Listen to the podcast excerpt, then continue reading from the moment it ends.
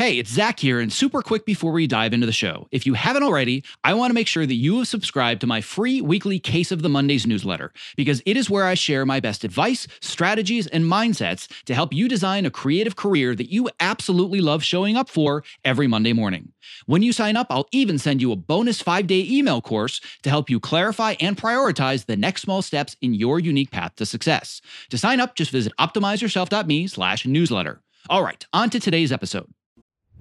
My name is Zach Arnold, and I'm a former Hollywood film and television editor turned career strategist and the creator of Optimize Yourself, where I help artists, creatives, and storytellers just like you design the more balanced, more sustainable, and more fulfilling creative career that you deserve. In a nutshell, I'm Tim Ferriss meets Ted Lasso, minus the mustache, because I am obsessed with both learning everything I can about optimizing human potential while also inspiring you to realize yours. If you are ready to step outside your comfort zone, let's dive right in and unlock the optimized version of you. Hello, and welcome to the Optimize Yourself podcast, where I share honest and candid conversations with best selling authors, world class athletes, Hollywood legends, elite experts in a variety of fields, as well as everyday people that are achieving extraordinary things. It means the world to me that with all the podcast choices out there, you have chosen to invest your valuable time, energy, and attention with me. Now, before we get started, don't forget to visit optimizeyourself.me slash podcast so you can subscribe, leave a review, and so you can also download your unique customized podcast playlist where I'm going to send you the five best expert interviews from our archives to help you achieve your specific goals.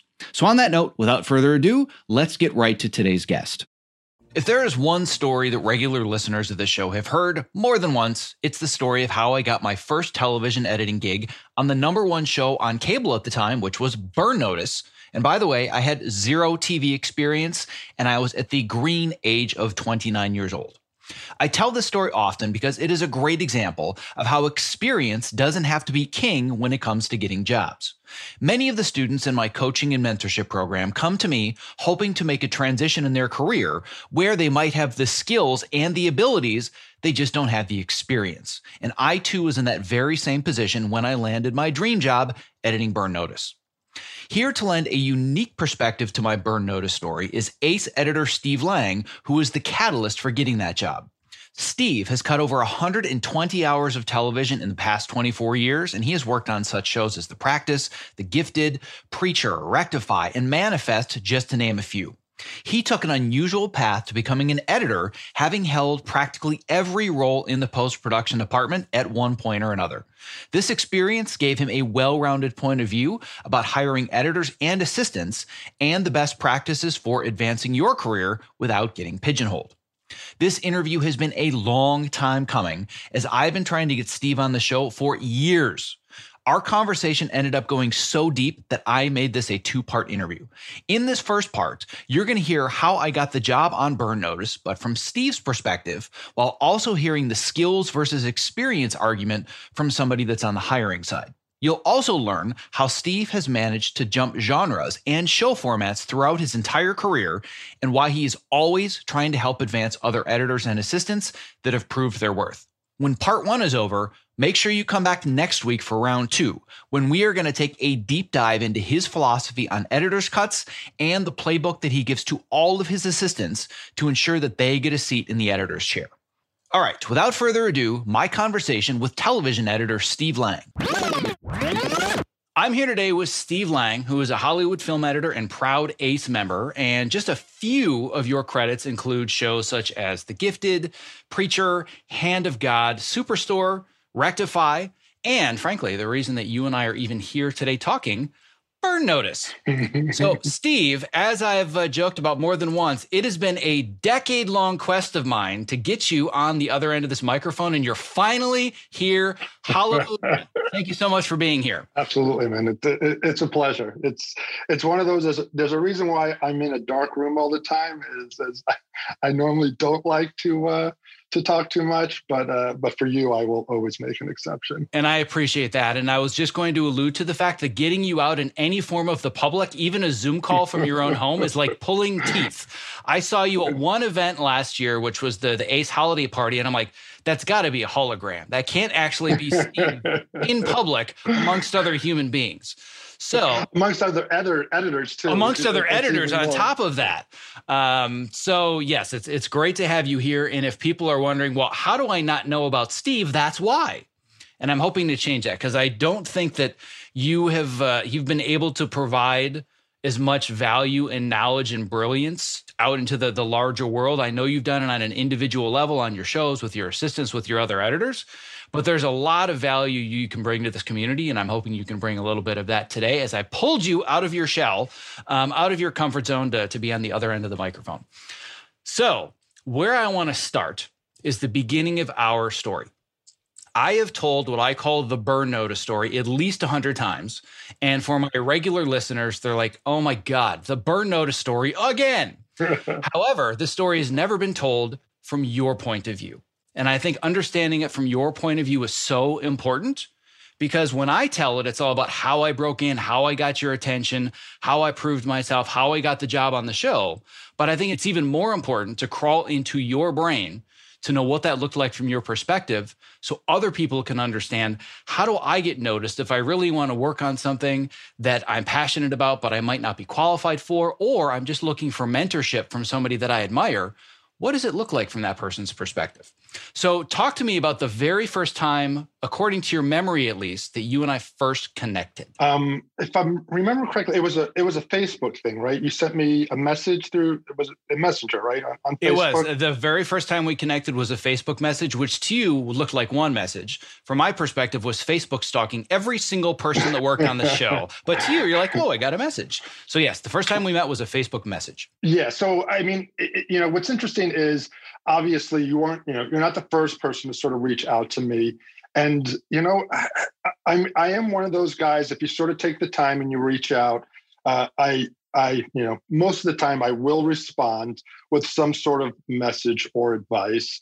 And you know uh, usually you know obviously i'm I, I work a lot i'm busy a lot but i also know you know when i started out. You know i mean i had a lot of people that sort of helped me along the way. So it's just one of those things where, you know, I, I always feel like it's it's one of the ways for me to sort of to give back. So when I get those messages, um, I might not respond right away, but you know, I usually respond with uh, with something. And I, like I said, I remember you wanting to sort of get together uh, because you were, you know, trying to make the uh, the transition. And I, I do remember you talking about at the time you had a was it was it a trailer sort of company or what you were doing promo stuff. Yeah, I had to, I had, had to, sort of, I had built a boutique post production facility that was doing a combination of long form and short form, where I had a small group of independent contractors that were working with me. Where a client would hire me, but because the workload was so high, I would uh, basically, you know, subcontract other editors. I would supervise them, and we would do both trailers, promos, featurettes, and some long form work. And it was actually the web series feature film that I was working on that I used to get your attention. So that was where it all yes. started. Was I had sent you the trailer for it? Exactly, and, I, and like I said, I remember being intrigued because I, you know, like I said, it was. I, I thought the trailer was was really well done. It you know it reminded it reminded me of burn notice in a lot of way and you know I, this is where the sort of luck aspect of it uh, comes along is you know we were looking for an editor at the time because i believe matt got his other series and i knew i was going to go do that and so it was a, a question of who was going to sort of replace me um, while while I was sort of working on that. So originally, I believe it was just going to be like for maybe a half a season or something. So there were you know there were a few combination of things that were just sort of like uh, perfect you know perfect sort of timing.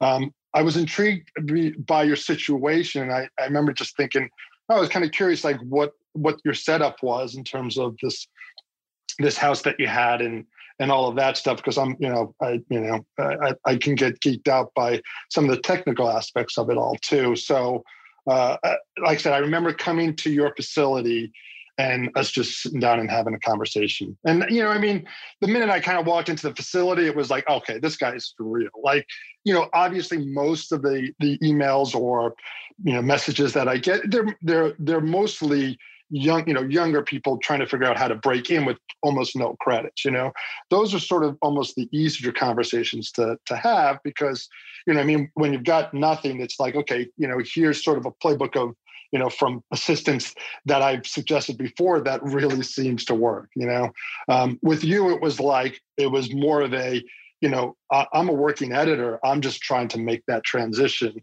into scripted, which you know, like everything, can be, you know, can be difficult. But I remember just sitting down and having that that that conversation with you and right away saying, okay, this guy's like for real. Like it's really just a matter of, of an opportunity. So, you know, I, I, remember you gave me a a DVD. I, I, don't remember if there was a few episodes on it or what it was, but I watched it and it was just like, okay, this this is a no brainer. Like you know, like this guy knows exactly the style of the show in a way that you know that a is going to make my life easier uh, because you know uh, at that point I had a relationship with the with the guys there that it was like you know they expected you know they expected a lot and you know, I I wanted to make sure they hired somebody that that really could sort of pull it off. So uh, you know, so very quickly it was just one of those. I mean, I remember walking in with the with the DVD and just said, "Don't even waste your time. Like, watch this and hire this guy, and you'll be fine." You know. Now, granted, you still had to go in there and you had to uh, to interview and you had to impress them, and that you did. So you know, uh, you know, I mean, like it's not as simple as me just saying hire this guy, although it was probably 90%. I mean, you literally had to just screw that one up in a way that that, that they wouldn't have hired you. But but then the rest was history because like because I remember you were supposed to do a half a season. We ended up getting a full season pickup, so you stayed. And then I remember the season after that, it was like, I am not coming back to Burn Notice unless we have three editors. And and then that was you know and then that's basically how it sort of continued i love hearing the story from your perspective because there are multiple details i wasn't even aware of until right now and there are there are a couple of pieces of this i want to dissect even a little bit further that i think are going to have really important takeaways for the listener sure the way that I saw it from my perspective in the story that I've told. You played it really close to the vest because I had no idea you were already looking for somebody so early and that you were kind of quasi interviewing me behind the scenes. Because when I had reached out, we just set up a lunch and you said you wanted to see the setup. And I gave you a quick uh, tour of the house that I had rented and built out into a post facility. And we just chatted. I wasn't trying to pitch myself. I wasn't saying, Hey, I hear you have an opening. I want the job. I just wanted to learn. I was just seeking advice to understand how does the machine work? How do you break into TV? What are they looking for? So it was more understanding your story rather than, Hey, I'm here. I want to pitch myself. At least that's how I remember it. Maybe I'm wrong, but I don't remember pitching myself. Well, it wasn't that, that you necessarily were pitching yourself, but it was like like I said, I know you were tr- you were trying to break into scripted, and you know, and obviously, you know, I mean, uh, you know. Uh, for someone like you that's already has experience who's in theory making a living doing it you know it's it's a lot easier when you know you're you're trying to be an assistant and it's you know and it's you're coming from sort of nowhere because it's like you know there's you know at the time i believe you already had a family right uh, or uh, I was just you, about to have my first son, so I, I yeah. So my wife was pregnant. Yeah, so those are you know those are nervous ones. You know, I mean, meaning you know, like I love giving advice, but it's like to say you got to stop, you know, doing what you're doing and you've got to step into or you got to step down into an assistant position to you know i mean to kind of to get the uh, the opportunity to then start editing you know uh, scripted because that's that's sort of the reality of how you know of how that process would normally work for someone. You know if you want to say you're coming from the reality you know from the reality world trying to get into the scripted world you usually almost have to take a step back before you can sort of step you know step up so, you know, for someone like you, you know, I mean, eh, you know, I I saw the immense talent in terms of the the material that you sent me, and and like I said, at the end of the day, it really was the perfect timing because the reality is, if we weren't looking for someone, and I, I, don't remember. Was it right? Was it was it right away that that we that we ended up hiring? No, this, this is the other part that uh, that I didn't even discover until just now. Um, when we originally met, I had no idea there were any opportunities. I wasn't pitching myself. I just wanted to learn what does it look like. I do remember, in? yeah, and I do remember not telling you. Like in the back of my you didn't head, tell me anything. Was, I knew. Yeah, I, I I do remember like because I didn't want to get you like excited in a way that you know, I mean, who like, you know, it was one of those, I wanted to have a conversation. I really, you know, I wanted to look at the material, you know, and, and so it wasn't just like, oh, I'm going to, you know, I'm, I'm going to, I'm going to make this happen. It was let me just make sure this guy is sort of okay. Yeah. You know? so the the timeline from my perspective, we had lunch. At the end of the lunch, I do remember handing you the DVD very politely, very sheepishly. Hey, if you wouldn't mind, there, this web series had just finished. If you'd look at the first couple of episodes, and as a web series, it was like 15 minutes worth total between two yeah, episodes. Yeah. You said you look at it. Like a week or two later, you called me and you're like, dude, what is this thing? Like, this is awesome. Like, this is a really, really cool show. And you wanted to know more about the show specifically, but that was it.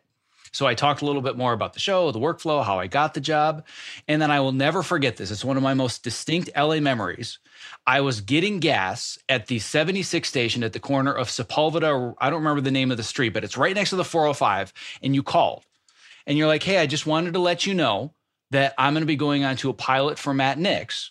We're going to need somebody to fill my spot for one episode. So I didn't even know until today that it was for half the season. You said, gotcha. we need a fill in for one episode and I want to see if I can get you an interview. And you really downplayed it. Like, listen, you don't really have the credits. Um, I just I want to give you the opportunity to meet with them, but we've got a lot of other people to meet. And I, I think that uh, afterwards, Alfredo had said they met with guys that worked on 24 and Heroes and all these other big shows.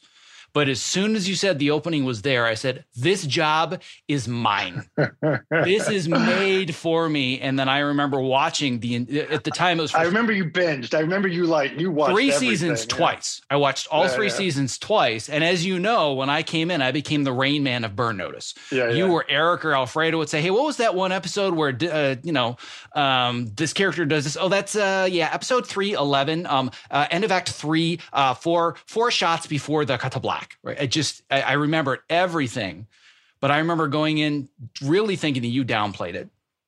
And then I oh, I definitely downplayed it. That would that would be me for sure. Is definitely just downplaying it. This way, you know, if if it worked out fantastic, but if it didn't, it's like no big deal. My sincerest apologies for the interruption, but if you're a creative professional who spends long hours at your workstation, not only is the following promo not an interruption, but listening has the potential to change your life. Because working with a Topomat underneath you at a height adjustable workstation is a game changer. Let's learn a little bit more from Ergo Driven co founder and CEO Kit Perkins, creator of the Topomat. The Topomat is the first anti fatigue mat designed specifically for standing desks. The real benefit of a standing desk is movement. We found bringing in this cushioned terrain under your feet, your brain just subconsciously engages and you wander around and you get that movement at the standing desk that you need without even having to think about it at all. People will come to me at an event or a panel and they'll say, I got the Topo mat because of you. Even when they had a mat, once they used this one, it was a total game changer. We've just heard time and time again that with Topo, we've kind of hit the sweet spot that it's the right premium quality materials and a right shape that people are actually getting benefit out of this stuff. You spend more time here than anywhere if you do creative work the way that I do. So I would rather be driving around in a Ferrari than a Ford Pinto. And I feel like this is the Ferrari of the standing mat. One of the things you don't realize is that at a standing desk, your main interface to the world, your body's main interface to the world is the ground. If you're going to invest in anything at that Ferrari level, it should be what you're standing on. Well, my goal is that for anybody that is a creative professional like myself that's stuck in front of a computer for inordinate amounts of time of their waking life, they're doing it standing on a topo mat. So uh, you and I, my friend, one edit station at a time are going to change the world. I like it. That's a utopian vision I can get on board with. If you're a creative professional looking for a simple and affordable way to stay active, energetic, and focused while spending long hours at your height adjustable workstation, I can't stress enough how important it is to have the right mat underneath you, which is why I continue to share the Topo Mat as my number one product recommendation. To learn more about the Topo Mat and purchase yours, visit optimizeyourself.me slash topo. That's T-O-P-O. Yeah, so I, I, went in. I had the meeting with Alfredo, who was the the second in command under Matt Nix at the time, uh, and he's he's a tough cookie. When I look back at oh, this yeah. in hindsight and I look at the level of experience I had and how young I was, what was I doing there?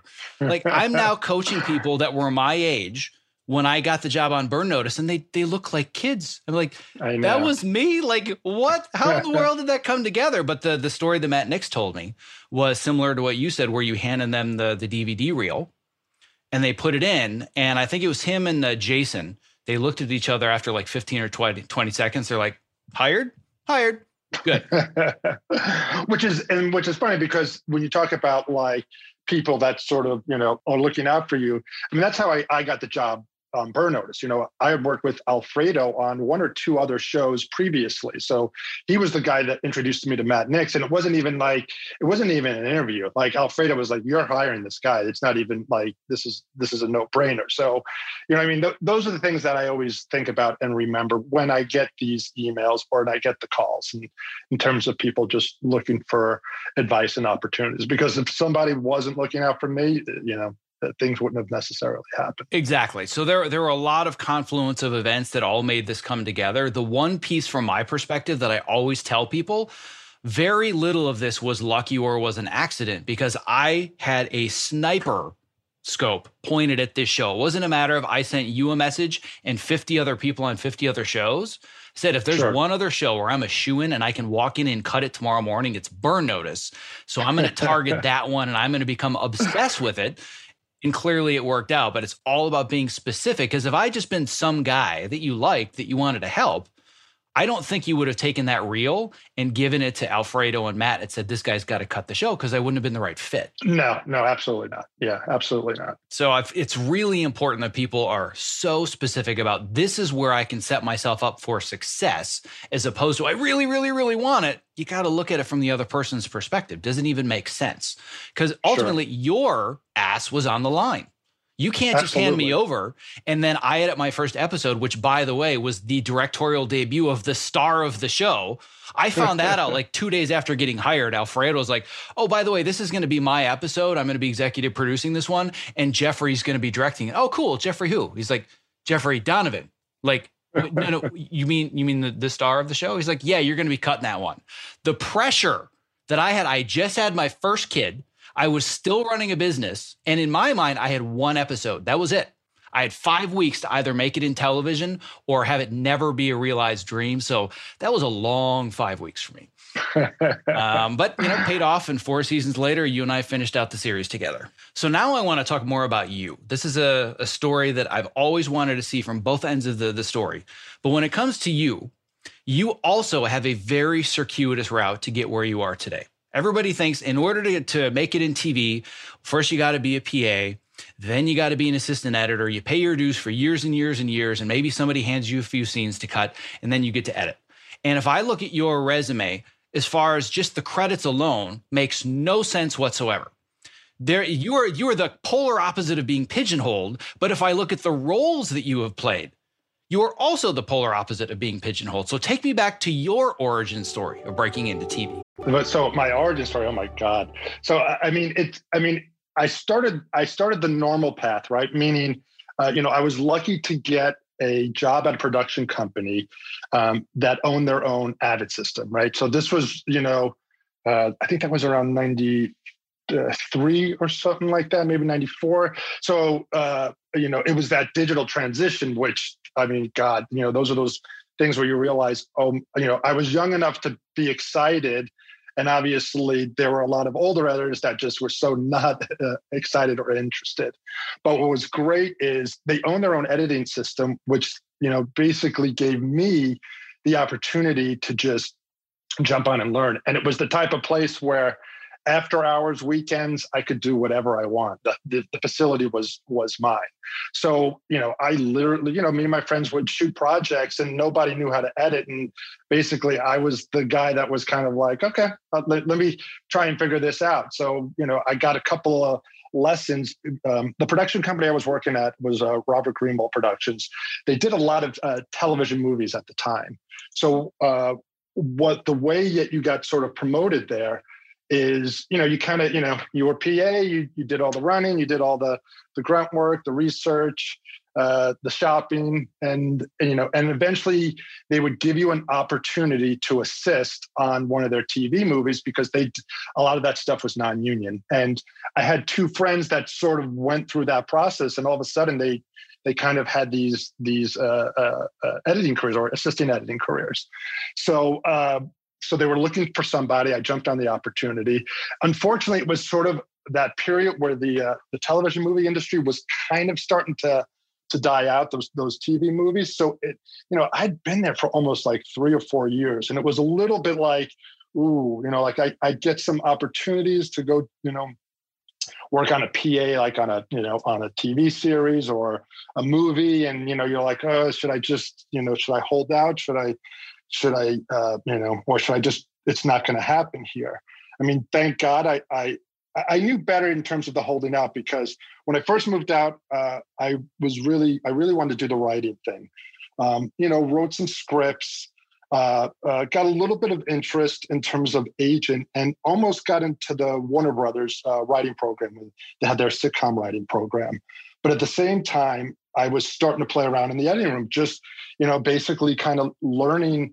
And I caught myself. Uh, you know, I used to say like I was good and disciplined in terms of being able to sit down and write, and I, you know, I do. I go good two, three hours you know, and then I just get a little antsy, and then you know my day was sort of like, okay, I'm I'm done writing. But when I was when I was editing, it was like, oh my god, like 10, 12 hours literally just went by. Blink of an eye, didn't even think about it. Really, just kind of enjoying the process of what it you know what it was that I was kind of creating.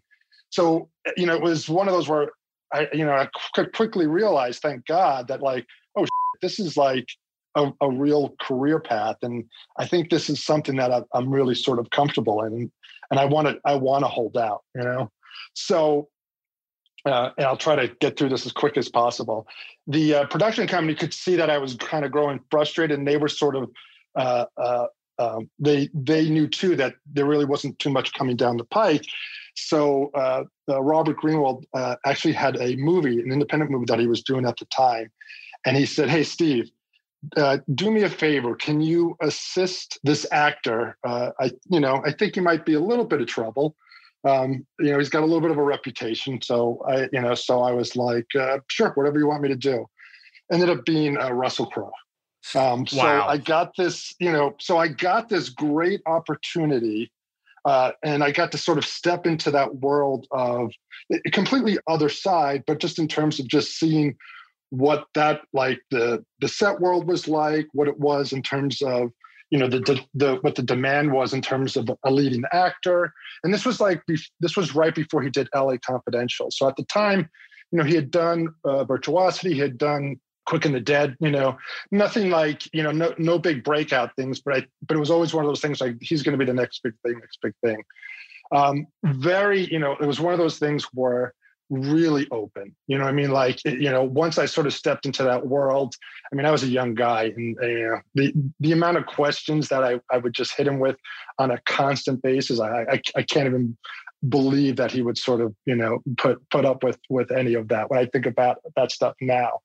But uh, at the end of that process, it was it was probably about three months that I was working with him. You know, he would call me up uh, because you know he, he, we we sort of got along. So now there was a potential opportunity to be his assistant. You know, um, at the time he just started doing L.A. Confidential. But I mean, I really, you know, I would talk to him about I, I want to be an editor. I, I got to get into that room, and you know, so I I remember turning him down, and then and then boom, I finally got that the television movie came in and, and they you know and they talked to the editor and the editor said you know they said hey you got to hire this guy if he you know if he sucks you know i mean you can fire him but uh but but then it started you know like i uh, peter ellis was his name you know one of the you know best sort of mentors that i've that i that i've had. Um and the director was uh, michael uh, watkins and from there we you know we just the three of us hit it off and next thing you know we're you know we did another movie together we did a tv series together and you know and then from there it just sort of it kind of built, built, and built. You know. The curious thing about your resume, however, is when I look at it, I don't see assistant editor to editor. I see post production supervisor, associate producer, co producer. Yes. You have been all over the map, and I don't think I know anyone else in this entire industry that's done all the jobs. You've done so, them all. Uh, okay, and, and and you know what, you know, there's a world there's a part of me that has a little bit of a chip on my shoulder only because you know i graduated with a, a, business degree in business management. Like the film industry was something that you know that i i mean i always wanted to be a part of it. I just wasn't sure how how exactly i was going to get into it because you know film school you know financially wasn't an option for me. Obviously i was lucky enough to live in uh, I, I grew up on long island you know so the city was an option. So as I was sort of going to school, you know, I started do, you know, I I I I go into the city, I do extra work on on movies and just kind of got sort of an understanding. I started getting into the writing aspect, and I always thought that was going to, you know, be my angle. So when I got out, you know, like I said, everything I did was sort of self-taught, no real connections or any of that stuff. But uh, but I was lucky enough. Uh, Joe Berger Davis, who was a post producer who I worked with on my first TV series, he called me up after that one was over because uh, David Kelley was looking for an assistant on the practice. Uh, which at the time was, you know, in its first, I think it was, they just finished their first season. You know, it was one of those, you know, obviously David Kelley had a great reputation. The show didn't really hadn't really done too much but I met with them and it was, you know, great group of people, you know, and it was one of those like, oh, I, I, definitely want to do this. All of a sudden that show just exploded. So it was really like the second TV show I'd ever, I, I, had done. And uh, after that second season, I think we, we, it won best Emmy uh, you know, best drama, and then it won the best drama the, the season after that, and then it was one of those crazy like got a five season pickup, right? So obviously at that time, with you know you know you you had a post uh, a post production place that was like there was no editor leaving you know i mean like it was it was one of the best jobs you could sort of ask for. And you know i sort of made a nice you know reputation for myself there. I was doing a lot of uh, cutting the uh, the previous ons the next ons the editor uh, charles mcclellan you know he would let me cut scenes all the time. So you know it was i was getting a lot of good sort of training but you know started to get frustrated in the sense that i would get calls about some opportunities but i'd have to be willing to leave and so what ended up happening is i got this great opportunity to to assist on a Spielberg series that they said if the pilot got picked up, I would then be able to uh, get one of those editing chairs. And Peter Ellis, who I'd worked with, you know, back in the day, you know he was he's he was the the the pilot editor with Michael Watkins again. You know, like I said, these these connections they never really go away, especially if you if you're good. You know, so um, so I let them know this is my opportunity. You know, so they got you know they got a little nervous and they just said, hey, we know you're a little bit you know frustrated. Here you know here's an opportunity um, uh, we need somebody to kind of do the video side of post production. Would you know? Would that sort of satisfy you in terms of just, you know, we're going to let you the next time there's an editing chair open, it's yours, but we want to just, you know, we don't we want you to sort of feel like you're growing and you're doing things, you know. Ultimately, that that pilot I worked on didn't get picked up, you know. Um, so uh, you know, so I I ended up going back and then doing the video side of it for a season.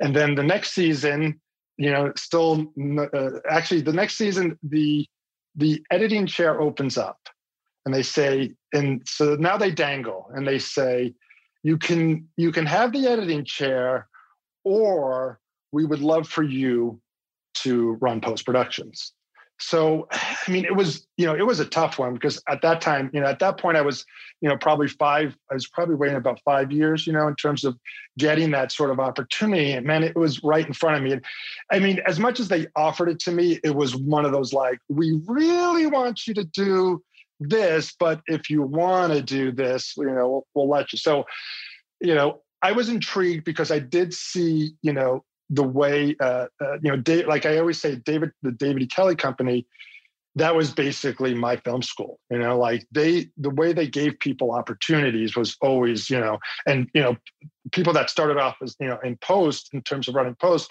you know, they were directed. You know, so it was one of those things where it was like, it was too good of an opportunity to say no. But I, what I worked out was, hey, I'll run post, but you have to let me edit one episode a season.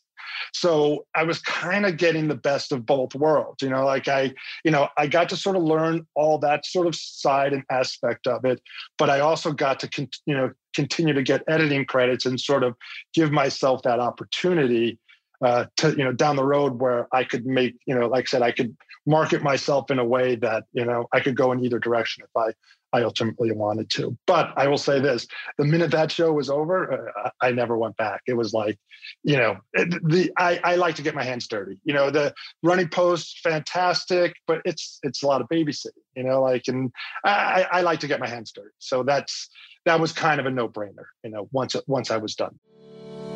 I have spent almost 10 years now raving about how much I love my Topomat, and I have finally discovered what I now consider the Topomat of desk chairs, the Core 360. The Core 360, spelled Q O R, is designed to keep me constantly moving while seated in an upright and balanced position.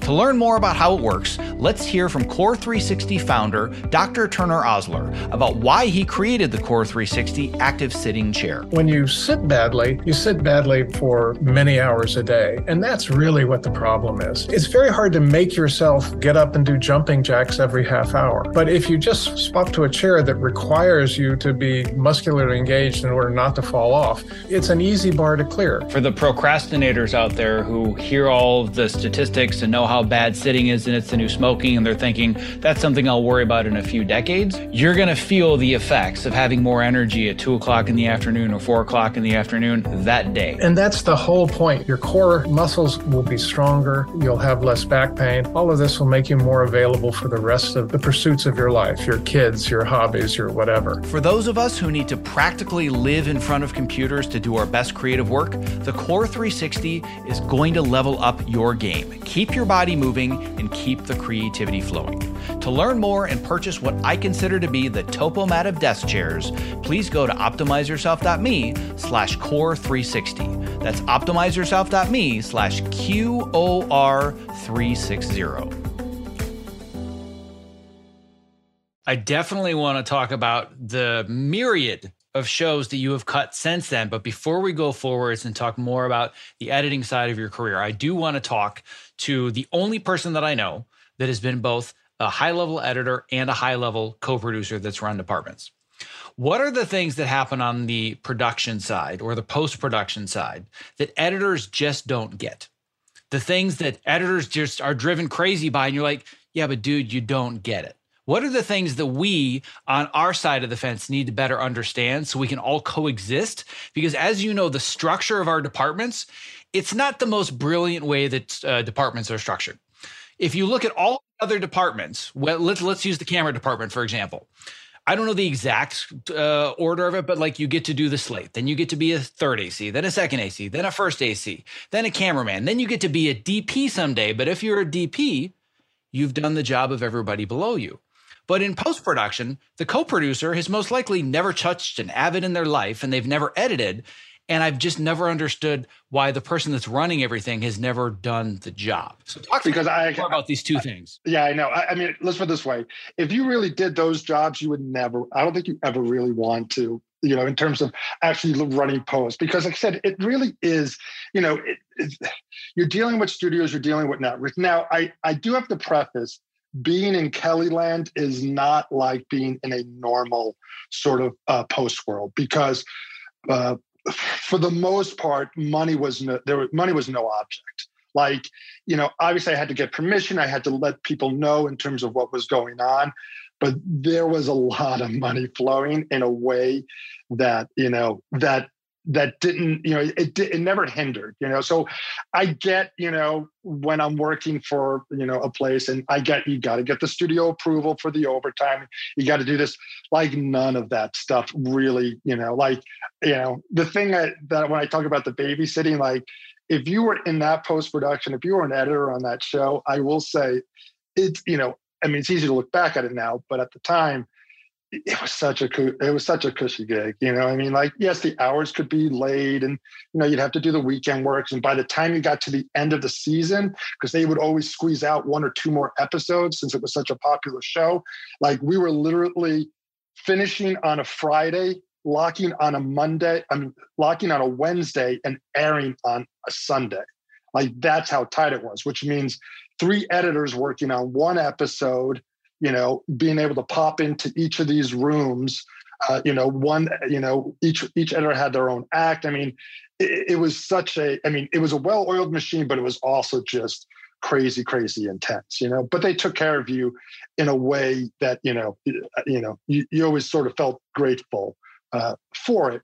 But uh, but yes i you know i can get frustrated all the time when it comes to the sort of financial aspects of it but from the creative aspect of it like i don't even you know it's like i mean and you know obviously you know we've both been there you know there's there's only so much I can do. You know what I mean? Like I, I, I problem solve. Main job point of the job is just you're problem solving all the time. Sometime that problem solving is going to make me, you know, it, it drives me crazy. Where, like I said, my, my hours are going to go a little bit crazy. Do I, you know, I can ask for, I, I ask for, you know, permission to get that overtime, or there's times where I'm just going to do it because I, I don't even want to deal with the hassle of it. You know, obviously I try, you know, I you know, when I'm working on my editor's cut, my cut, you know I mean? I don't necessarily mind doing the hours, but beyond that, then those are the times where, you know I mean, I I'll step up and make sure that I'm being taken care of, my assistant's taken care of, because those are the times where, you know what I mean, where I shouldn't be on my time. It should be on somebody else's time. Yeah. And I have the exact same philosophy where if I want to make it better, that's kind of sort of on me and I need to put in the time. But once I've handed in my cut and it's up to other people's notes, other people's schedules, other people's responsibilities, when you need something done faster and you're saying you can't pay me, your lack of poor planning and your lack of ability to manage time and money, that's not my emergency. That's yours. You need me, that's fine. I'm willing to provide my services, but my services have a cost. That's a really hard conversation for most people to have. And you, you're like, that's hard for people, really? Like, I, you're like me. You're like, dude, you're not getting a minute of my time unpaid. That's really hard for a lot of people to do that. And they put themselves through the long nights and the weekends secretly, even when it's other people's uh, the needs and requests and schedules, and it's not their fault at all. That really frustrates me because I know you and I are like, dude, what are you doing? But I mean, but you know, a lot of that, like I said, because I can remember early in my career, you know, I mean, I, you know, it was more just like, oh my God, do, what the f- am I doing here? Do I know what I'm doing here? Like, so, you know, the, the longer you do it, I think the confidence, you know, the confidence in terms of what you bring to the project. And ultimately, like I said, these relationships that you, you know, when you're, con- when they're constantly calling you to work on something, you know what I mean? Then you know, you know, they're trusted, you're trusted in a way that you deserve to get paid for, for what you're doing. Now I want to transition to finishing the practice. You have a few editing credits under your belt. You also have producing credits.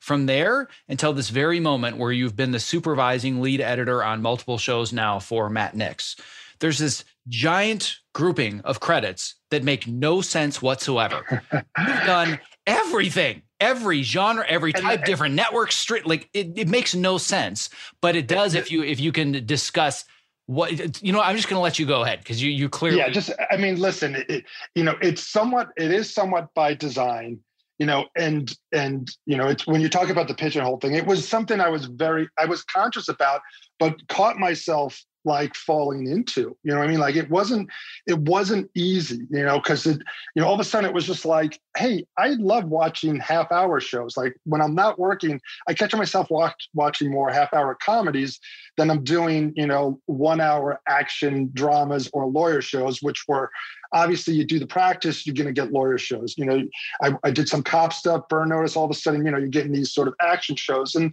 you know, the the one thing I kept getting is, oh my God, you're going to love this. This is just like burn notice. And it's like, of course, internally, I'm like, I have no interest in it if it's just like burn notice. Like, you know, you like anything, you want to sort of grow, and you know, and you you're kind of curious on on some of these other genres. So the question is, how do I navigate that? How do I get there? Because you know how it is. They look at the resume and they say, should I hire the guy that has absolutely no half hour experiences, you know, credits to his name, or should I hire this guy that has a million half hour experiences, you know, credits uh, to his name.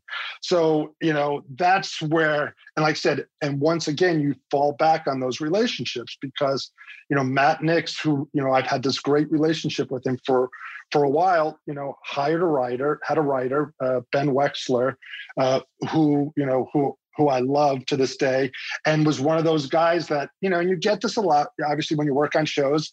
When I get my show, I, am going to hire you, you know, and it's always like, oh yeah, yeah, great, great. I, I'm, I can't wait, you know, to to work with you, you know, and you know, at the time when I was trying to to kind of, you know, trying to like I, you know, hold out, hold out, you know, see if I could break into that sort of half hour world.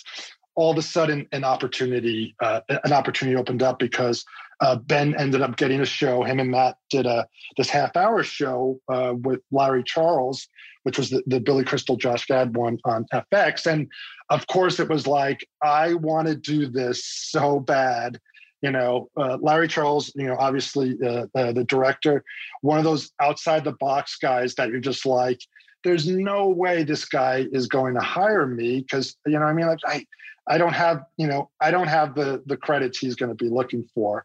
But of course, you know, you know, Ben and Matt, I said, you, you know, you got to get me, got to get me the, the meeting, got to get me the meeting, and and of course, you know, I walk into that meeting meeting and it's like very quickly you know i i just throw it out on the table in the sense that i go listen you know because I, I remember him picking up my resume and looking at it it was like oh i might as well just walk out right now.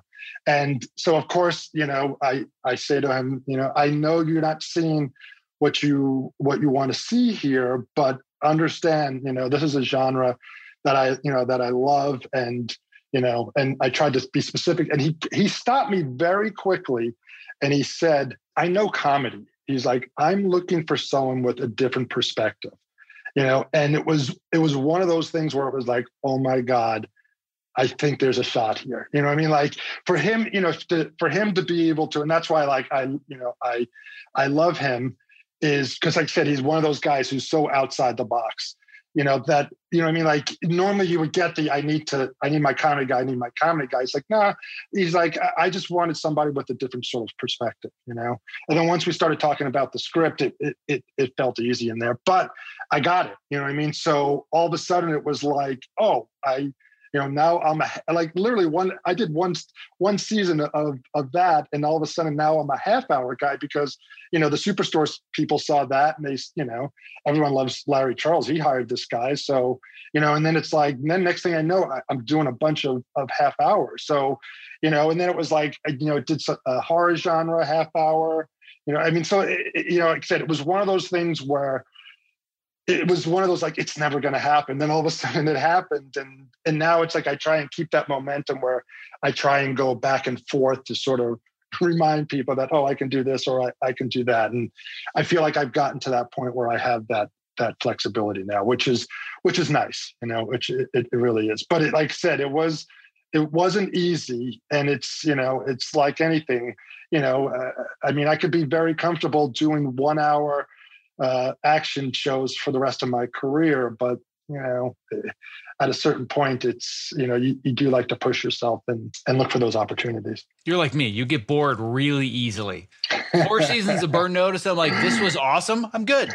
I'm I'm ready to, to, try a different challenge, and then I ended up going to Glee and going to Empire, and then I'm like, I've done the music thing. I'm good. Moving on, right? So you're like me in that you constantly want to learn and be challenged and not fall into the well. Here's the formula. Yep, just put the pieces together. It's the same thing. Like even as amazing as Burn Notice was, you get to the point where you're like oh man, another box montage, really? like another one of these? I've done. I've had Michael building a bomb like twenty seven times already. I know, but like I said, those are those those are those relationships too, though. That like you know, if it wasn't Matt Nix, I I wouldn't have stayed for as long as I did. You know, like you just you have certain understandings with people that it's like you know, uh, like there's a comfortableness, and like I said, it's it's a relationship that's continued because we have you know he knows what I sort of want and need when I work on a series. Uh, you know, we'll we'll sort of jump back into the mentoring ship because when the gifted came along after the uh, after the pilot got picked up, you know, uh, the idea was I was going to supervise editor. I was going to get to to hire.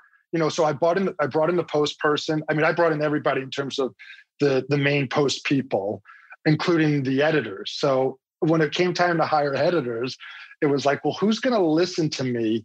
When I, you know, when I want to give a note on something. So what I realized is I'm just going to hire all of my old assistants that are now editors because they'll at least pretend like I know what I'm talking about and won't give me too much lip. Um, so I mean that's that's what I you know that's what I sort of ended up doing there. Yeah. One of the things that I want to extract that's so important when it comes to both what you did to decide that I want to make these these different genre transitions, and it actually comes back to, without me knowing it, the strategy that I used to get on Burn Notice originally. People are looking for two things. The most likely thing they want is experience. I look at the paper, the paper tells me you're the perfect fit. My ass is covered. If they don't work out, it's their fault and not mine because I hired the person that makes sense on paper. The other area that I feel so few people don't have the confidence is saying, I might not have the experience, but I have the ability. I've got the skills to do this well. That's what you did with Larry Charles. And that's what I did with Alfredo. Because Alfredo had told me after our meeting, he's like, there was nobody else we interviewed. They could just sit in the chair on day one and cut burn notice. We didn't have to train you. All you had to do was get the job, and we knew you didn't have the experience, but you just knew how to cut the show down to the act outs and the effects and the box sequences. We'd have to train other people. So my skills are what got me there, not the experience. But people are so hell bent on thinking I have to have the experience and they get caught in the catch 22. Well, I got to get the job to have the experience, but I need the experience to get the job. And you focus on skills in order to start making that transition, not just, well, this is what's on paper. So you get what you get. And you address that elephant in the room head on, which takes courage, but it's so important. Absolutely. Absolutely. And the other thing that we haven't talked about yet, my guess is you probably said no more than once to opportunities that would further pigeonhole you, correct? Oh, absolutely. I mean, I you know to this day, I, I, think I still, I still do that. I mean, you know, I'm lucky that you know I get I get to work. You know, I get to work a lot. You know, I mean, I get the calls and opportunities. It also gives me the opportunities to be, you know, selective in the sense that what I choose to do or not to do. You know, there's certain people like Matt Nix, you know, who will call me up and it's like, you know, nine times out of 10, I'm not going to say no to him. You know, I mean, obviously it always, it, it, depends, but I mean, you know, there's certain people that I get excited when I get those calls because I know, you know, I know what I'm sort of getting myself into. A good example, uh, you had uh, James Wilcox, you know, uh, when I got the call for uh, the Ron Howard uh, TV series, the the Genius one, you know, I mean, like I had already committed to Matt Nix uh, doing the the X Men pilot with Bryan Singer, so it was, you know, it was one of those where, uh, you know, when I get those calls when they say, "Hey, we want you to come in and meet," you know, if I can't if I can't do it, I always like to recommend somebody, you know, uh, someone who I think, oh, this might be a, a good fit. So it was one of those situations where it was like, hey, you know, obviously it's Ron Howard, like the hell's going to say no to no to this, but unfortunately i'm already committed to something. But i think you guys should meet you know uh, james wilcox. I, I, think you're going to like him you know and and sure enough you know james went in there and and and and, and got it you know and, and and established this relationship with ron now. So and now he's ron's where, features. I know. And you're like yeah oh, you, you didn't mention that. but uh, but i mean say but those are those like you know those are those things where I I do catch my I mean I, am always constantly trying to share. Like I, I always feel like there's a lot of got there's a lot of good opportunities out there you know and you know and if I can be if I can help somebody get a job to me I it's almost as just as satisfying as you know as sometimes getting the job itself you know i mean? Like i their successes are always I, I, take that as my successes and i do that with my assistants too like you know i mean every time you know they get you know an assistant that moves on and gets an editing you know position like i i that to me is one of the best feelings you know you can have when when you see them sort of succeed and beyond you know i'm definitely one of those names on the list uh, and uh, very very much appreciate everything that you were uh, allowed to make happen for me so i appreciate that Thank you so much for investing both your time and energy listening to today's show. If you were inspired by this conversation, don't forget to subscribe in your podcast app of choice and most importantly, leave a review because that helps move the show to the top of iTunes and get our message out there to those who need it the most. Simply visit optimizeyourself.me slash subscribe to never miss another episode. Lastly, stay safe, healthy, sane, and most importantly, be well. One last thing before I lose you. If you haven't already, I want to make sure that you have subscribed to my free weekly Case of the Mondays newsletter because it is where I share my best advice, strategies, and mindsets to help you design a creative career that you absolutely love showing up for every Monday morning. When you sign up, I'm even going to send you a bonus five day email course to help you clarify and prioritize the next small steps in your unique path to success. To sign up, just visit optimizeyourself.me slash newsletter, and I will see you in your inbox.